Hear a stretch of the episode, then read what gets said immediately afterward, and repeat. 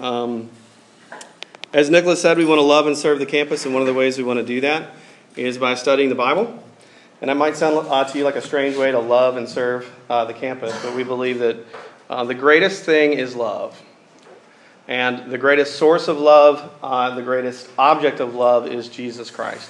And so we want to look uh, at, the, at the Bible each week, and we want this to be the place where you can come and you can hear the Bible make its claims about who this person Jesus is, and you can ask your questions. And to that end, there are questions there. You can text uh, that number, and it will come to my phone. It's a Google Voice uh, account where I don't see who's asking it, so you can ask questions anonymously if that would make you feel uncomfortable. But uh, after the announcements, I'll take a, a, shot at trying to answer your questions. Um, so let's look at John chapter 2, starting at verse 1. Uh, it's a pretty famous story about Jesus. It's his, uh, the account of his very first miracle. Um, so, John chapter 2, starting verse 1. On the third day, there was a wedding at Cana in Galilee, and the mother of Jesus was there. Jesus also was invited to the wedding with his disciples. When the wine ran out, the mother of Jesus said to him, They have no wine. And Jesus said to her, Mother, you carried me for nine months. Now let me carry you. No, that's not what it says. And Jesus, and Jesus said to her, Woman, what does this have to do with me? We'll talk about all that in a minute. My hour has not yet come. His mother said to the servants, Do whatever he tells you. Now there were six stone water jars there for the Jewish rites of purification, each holding 20 or 30 gallons. And Jesus said to the servants, Fill the jars with water. And they filled them up to the brim. And he said to them, Now draw some of that out and take it to the master of the feast. So they took it. When the master of the feast tasted the water now become wine and did not know where it came from, though the servants who had drawn the water knew, the master of the feast called the bridegroom and he said to him, Everyone serves the good wine first, and when people have drunk freely, then the poor wine, but you have kept the good wine until now. This, the first of his signs, Jesus did at Cana in Galilee and manifested his glory there, and his disciples believed in him. Let me pray and we'll dive into this. Lord God, we pray that you would be with us. Uh, the text tells us that you manifested your glory there, and your disciples believed. And we want to see that glory too, and we want to believe. Or maybe we don't want to believe. Maybe we're coming from a place of where we're angry at you or questioning you um, uh, or doubting your existence and just wanting to know what this is about. Wherever we are, God, would you speak to us tonight? And I pray this in your name. Amen. So the question on the board before was what show or you could probably say shows, did you binge over the summer? And my favorite show, my favorite comedy, favorite comedy television show, is Arrested Development. Um, and my favorite episode of Arrested Development is an episode called Bringing Up Buster. And so if you don't know uh, the story at all, uh, you, you need to fix that. Um, actually, could you just log on to Netflix real quick and we'll just watch Arrested Development? Um, the, um, it, the, episode is bringing up Buster, and there's a scene. So the, the, the setting of Arrested Development is there's a grown family, and the grandfather, father figure of the family, is in prison uh, for cheating in his business, uh, his his real estate development business, uh, hence Arrested Development.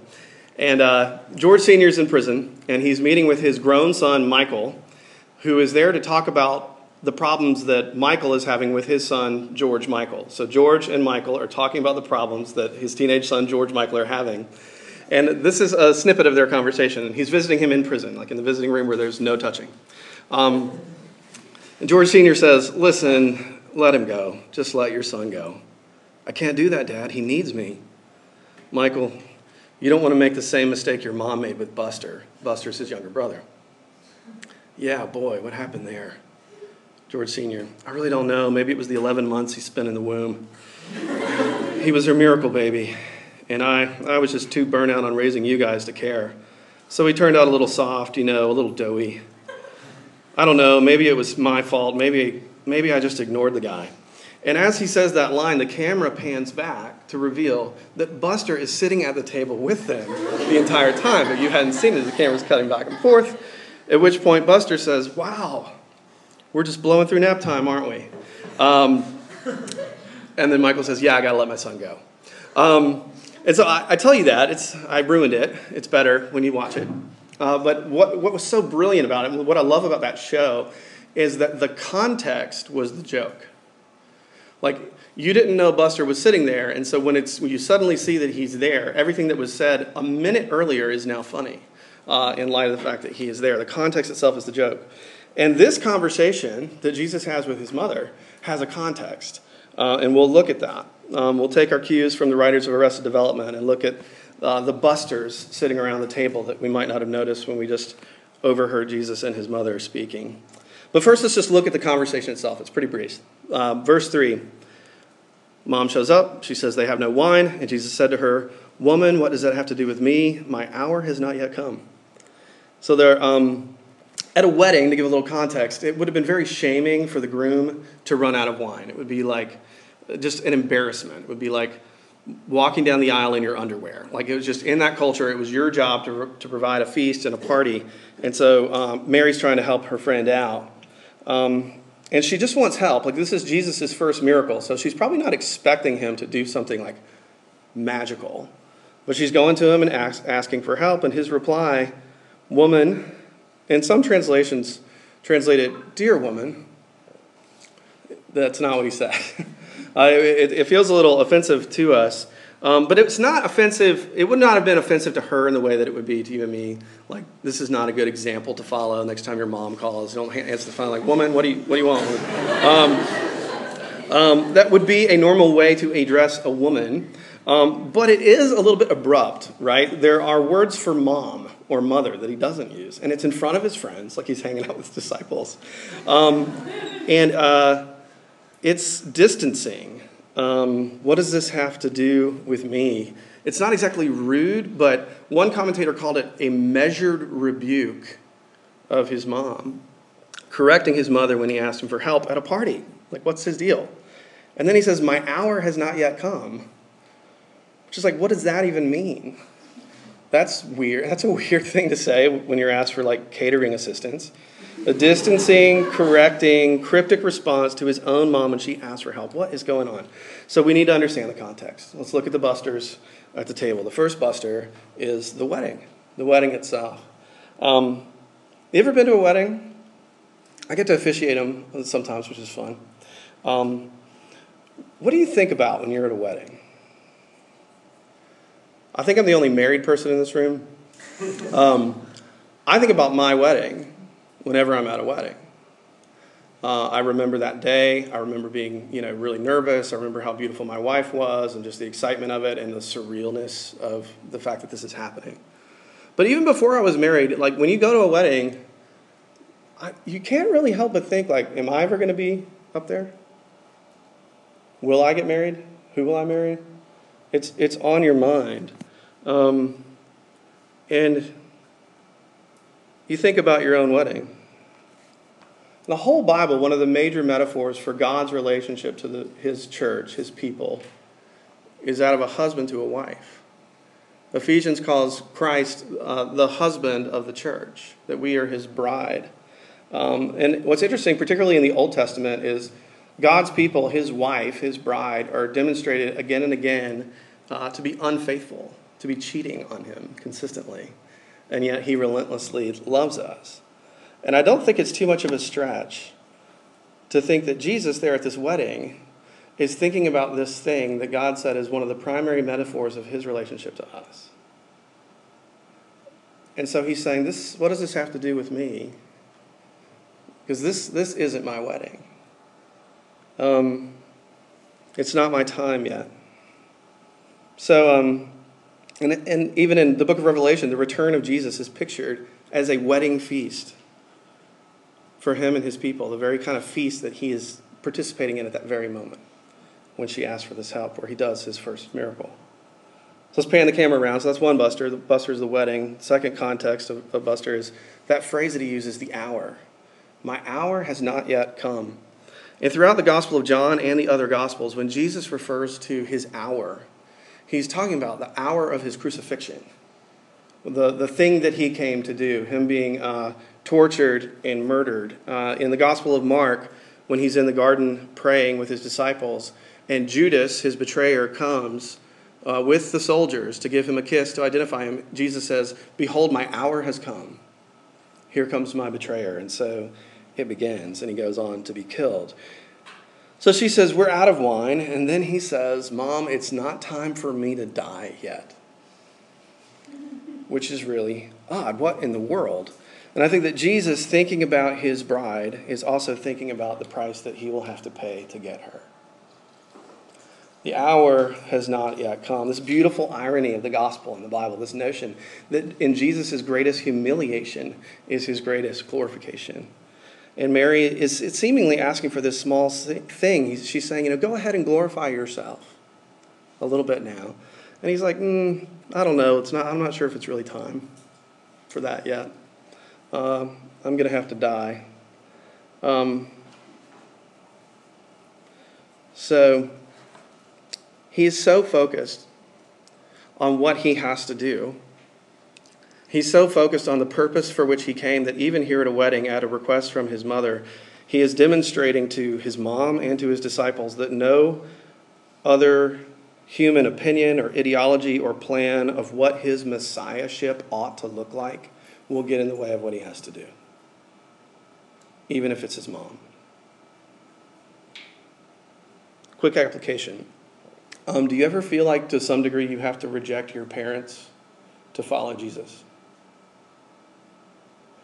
It could be a big one. It could be like your, your parents are like hostily opposed to the notion that you, like, you really don't want them to know that you're here tonight. And that's several of you. You're kind of risking something even by being here listening to all this Jesus Bible stuff. Um, but for others, it could be, you know, you, you, you grew up going to church and the Sunday school, but the, your parents really want the American dream for you more than like taking up your cross and following Jesus, even if it means a life of sacrifice or poverty or what have you, right? They'd be like a smidge disappointed. Maybe give you advice uh, to not look in to that other direction you may be going. And Jesus, to some extent, had to deal with that too. There's times here where his mother, in, in this little moment, there's later later on, in, or in the Gospel of Mark, like his mom and his brothers come. They, he's out working miracles, and they're like, dude, have you lost your mind? Like, come home. Like, what is going on? That's enough of this. Or another application do you ever feel like you're asking Jesus for something very legitimate and good? You're wanting God to help you, and the answer is just like no. His own mom had the same experience. I, find that encouraging. I find that interesting. Like, and Jesus, would you fix this and things would be good? Give, give me a relationship. Give me an A in this class. Give me that job. Resolve this conflict. Fix my financial issues. Fix the party. Fix the party. And he's silent, distancing, almost rude. Um, but then notice how she reacts. It's really incredible. Like you would think, like all of our moms would be like, "I changed your diapers. Like, don't talk to me like that, especially in front of your friends. Like, or maybe pull you aside, make a passive aggressive comment, something." She just goes. She just turns the services. Just do whatever he says. Do whatever he says. Um, this complete trust and obedience. Do whatever he says. Why? Why is that her reaction? Well, she's known him a while. Like Mary probably knew Jesus better than anyone. Like she like knew him when he was a little kid. How cool is that? Um, okay, Jesus, like you're doing this thing, but just do whatever he tells you. He's gonna take care of it. And she remembers angels appearing to her saying, Behold, you are with child. She's like, you know, I figure I can trust this guy. I don't need an explanation at this point. I'm gonna I'm just gonna roll with whatever he says, and the rest of you, you do that too. Do whatever he says. Okay, so the last buster is the wine.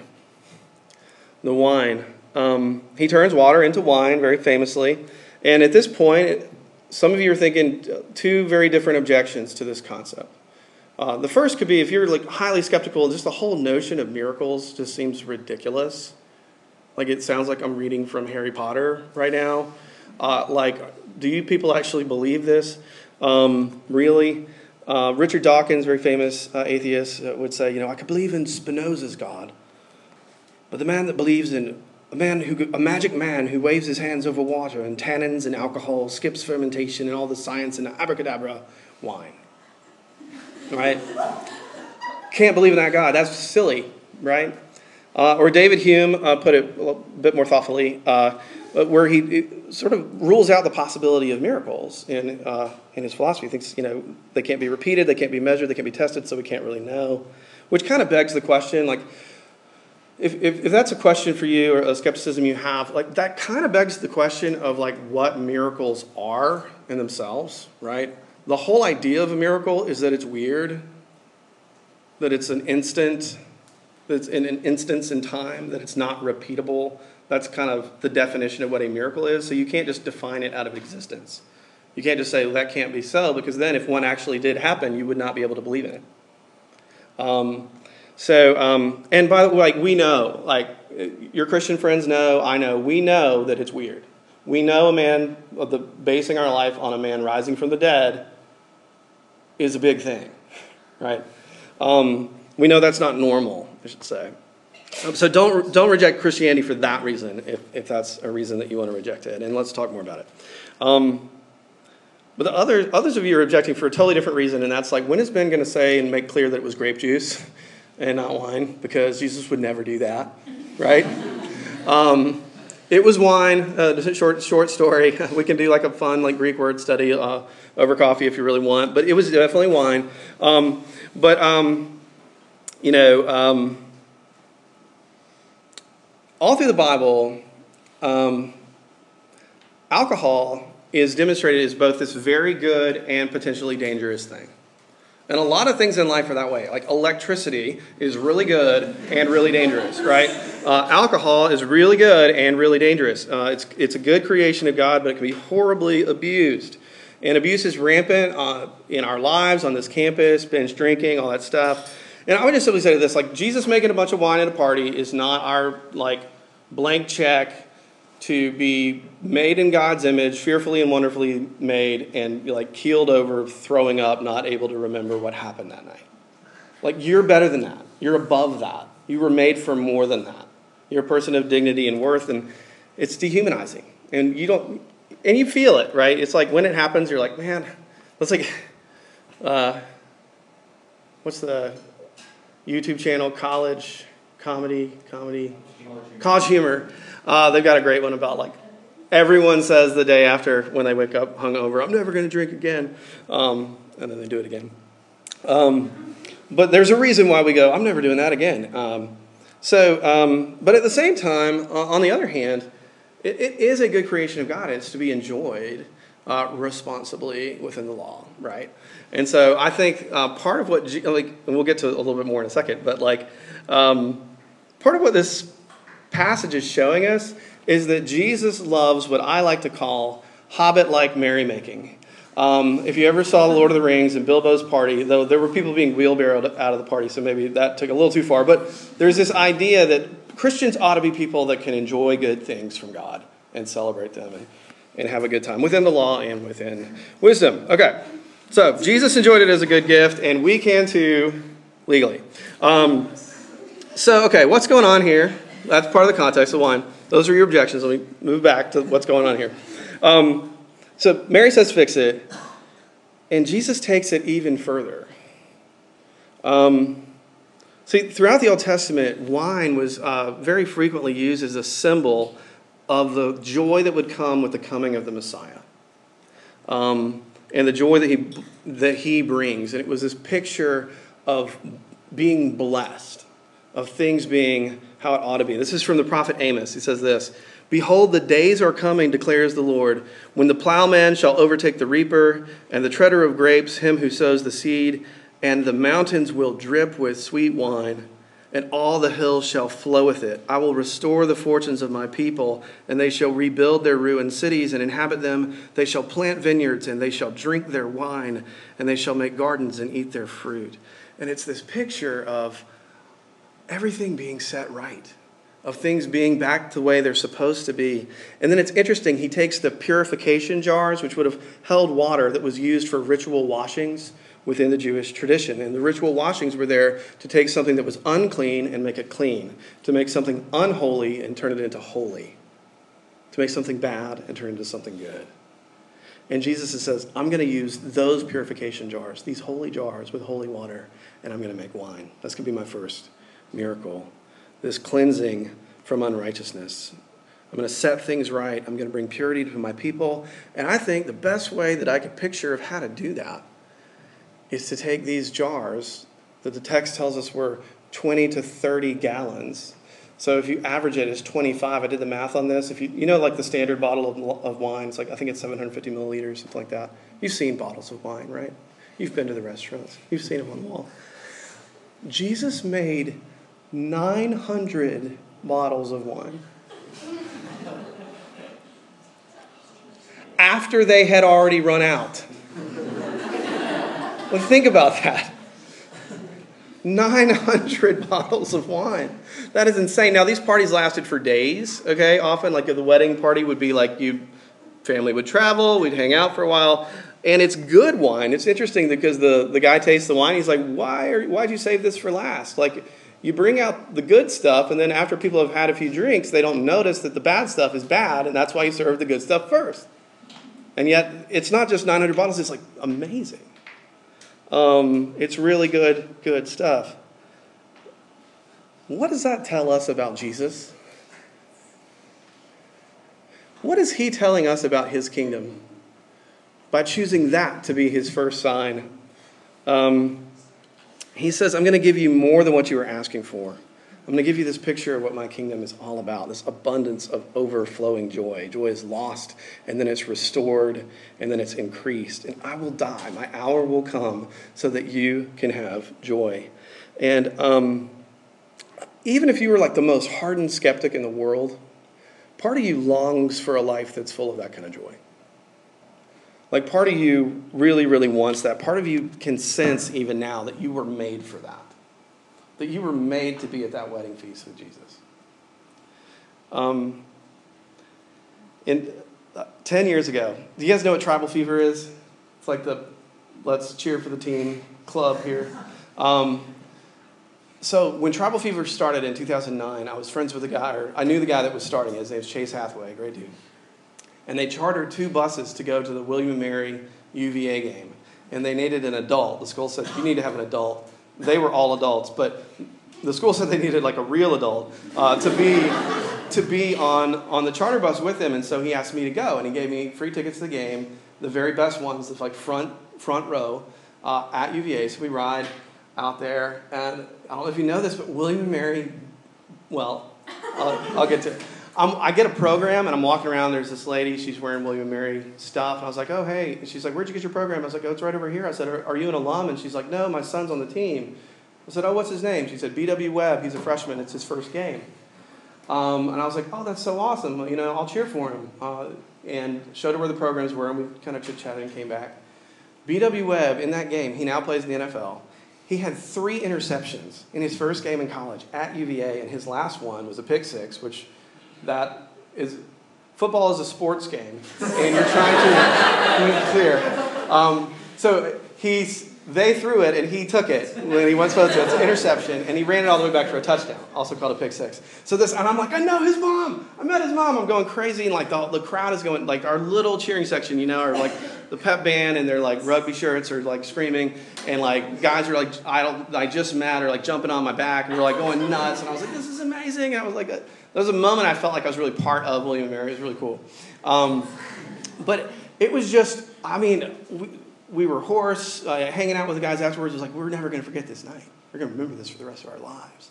And it was just this amazing. I don't care if you don't like sports at all. When something like that happens and you're in a group of people, like something kind of sparks in you. You're like, this is unbelievable. This is so great. I love this. Uh, I want to be in the middle of this. I want to jump. I want to scream.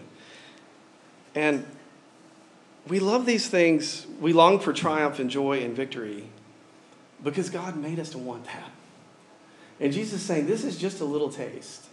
This is just a little bitty taste of what my kingdom is like. This is what my kingdom is, is like. Pop open another bottle, throw another burger on the grill. That friend you haven't seen in years just came through the door.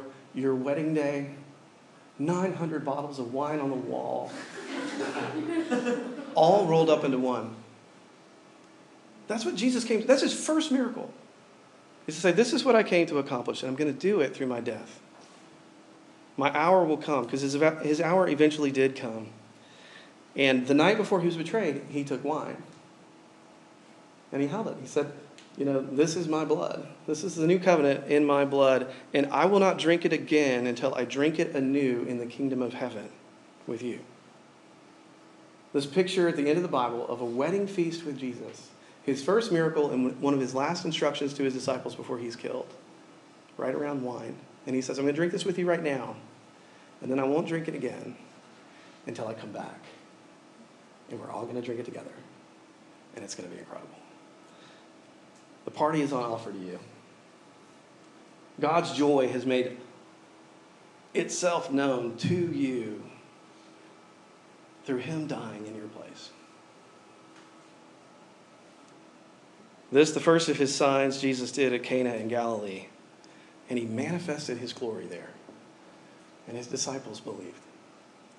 Let me pray and then we'll sing. Lord Jesus, we thank you that you are good and you are kind, that you are far beyond our expectations. We pray that we would begin to know, even if we are in dark and sad and hurting places, that your joy, the future joy of your kingdom, and what you accomplished for us would begin to break in, that we would not um, be without hope, but that we would be a place of joy and a people known for being able to celebrate and to rejoice with each other and with you. I pray that you would do that in us and through us. I pray this in your name. Amen.